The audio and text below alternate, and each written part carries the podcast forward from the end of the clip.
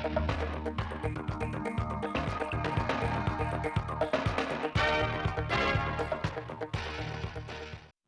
kính chào quý vị và các bạn đến với bản tin thời sự 16 giờ chiều nay, ngày 2 tháng 8 của Đài Phát thanh Truyền hình Thanh Hóa.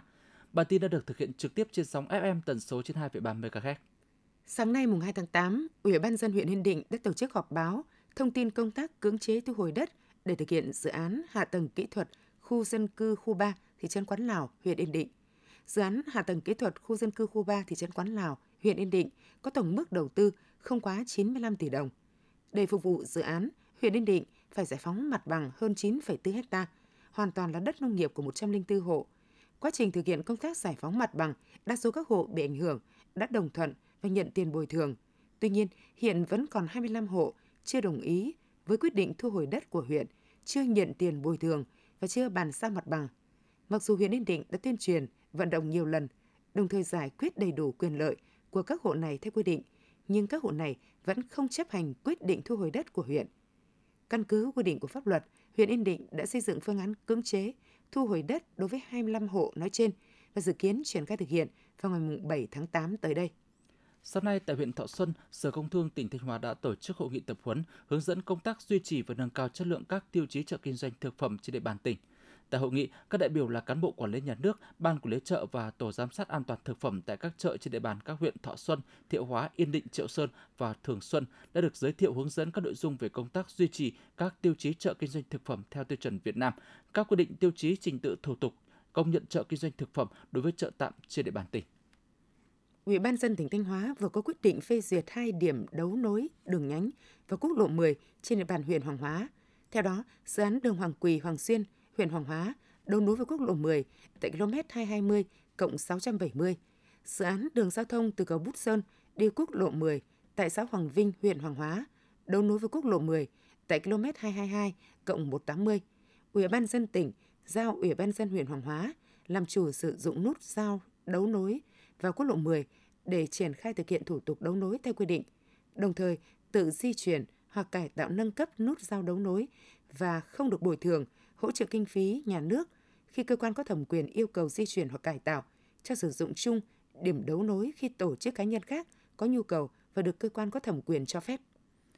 Hai đoạn cao tốc quốc lộ 45 Nghi Sơn và Nghi Sơn Diễn Châu được thông xe sẽ giúp ô tô rút ngắn thời gian di chuyển từ Thanh Hóa đến Nghệ An còn 1,5 giờ. Dự án thành phần quốc lộ 45 Nghi Sơn dài 43 km đi qua huyện Nông Cống, thị xã Nghi Sơn, tỉnh Thanh Hóa, có tổng mức đầu tư hơn 5.530 tỷ đồng, khởi công từ tháng 7 năm 2021. Dự án được chuyển đổi từ phương thức đầu tư đối tác công tư PPP sang đầu tư công. Dự án này sẽ kết nối với cao tốc Mai Sơn quốc lộ 45 Ninh Bình Thanh Hóa tại nút giao Tân Phúc Nông Cống. Hiện 9,5 km từ nút giao Đông Xuân đi Tân Phúc thuộc giai đoạn cuối cao tốc Mai Sơn quốc lộ 45 sắp hoàn thành sẽ khai thác từ mùng 2 tháng 9 dự án cao tốc Nghi Sơn Diễn Châu dài 50 km, trong đó đoạn Thanh Hóa dài 6,5 km và Nghệ An 43,5 km.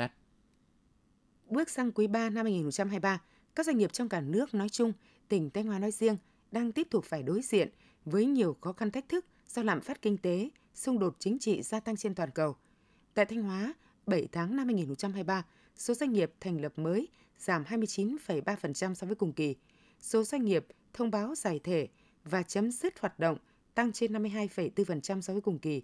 Hầu hết các doanh nghiệp đều cho biết đang gặp khó khăn về dòng tiền, đơn hàng, đứt gãy chuỗi cung ứng, biến động nguyên vật liệu sản xuất. Cùng với đó là những vướng mắc trong thực hiện thủ tục hành chính và đáp ứng các quy định của pháp luật. Đến nay, tỉnh Thanh Hóa có gần 600 cơ sở chế biến nông sản quy mô công nghiệp, góp phần đưa các sản phẩm nông sản của tỉnh Thanh Hóa xuất khẩu tới 120 nước và vùng lãnh thổ. Nhằm nâng cao chất lượng cũng như gia tăng sức cạnh tranh cho hàng nông sản, tỉnh Thanh Hóa đã có nhiều cơ chế chính sách hỗ trợ để khuyến khích, thu hút các tổ chức doanh nghiệp tham gia đầu tư vào lĩnh vực công nghiệp chế biến.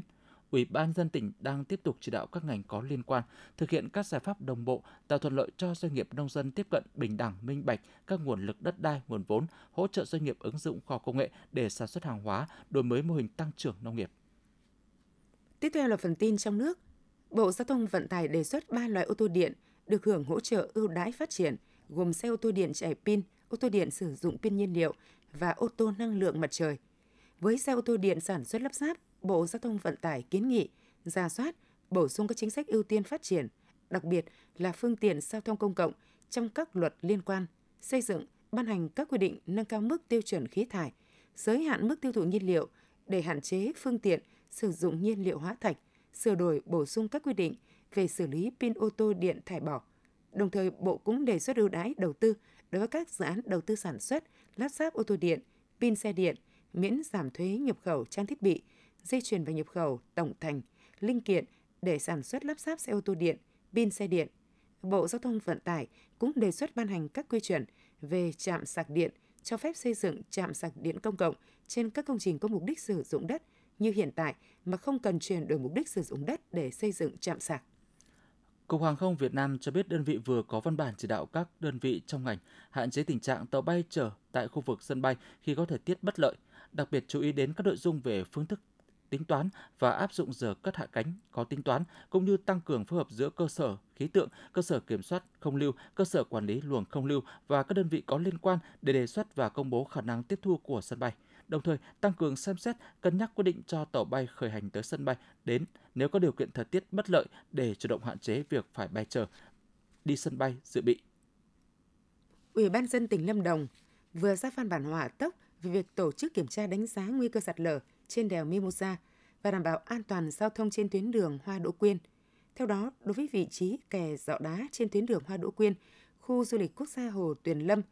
tỉnh giao Sở Giao thông Vận tải chủ trì phối hợp với Ban Quản lý khu du lịch quốc gia Hồ Tuyền Lâm chủ động triển khai phương án phân luồng giao thông, lắp đặt biển cảnh báo để đảm bảo an toàn cho người và phương tiện lưu thông trên tuyến đường. Trong đó, các cơ quan liên quan nghiên cứu phương án lưu thông 1 phần 2 đường để đảm bảo an toàn. Những phần việc này phải hoàn thành trước ngày 3 tháng 8.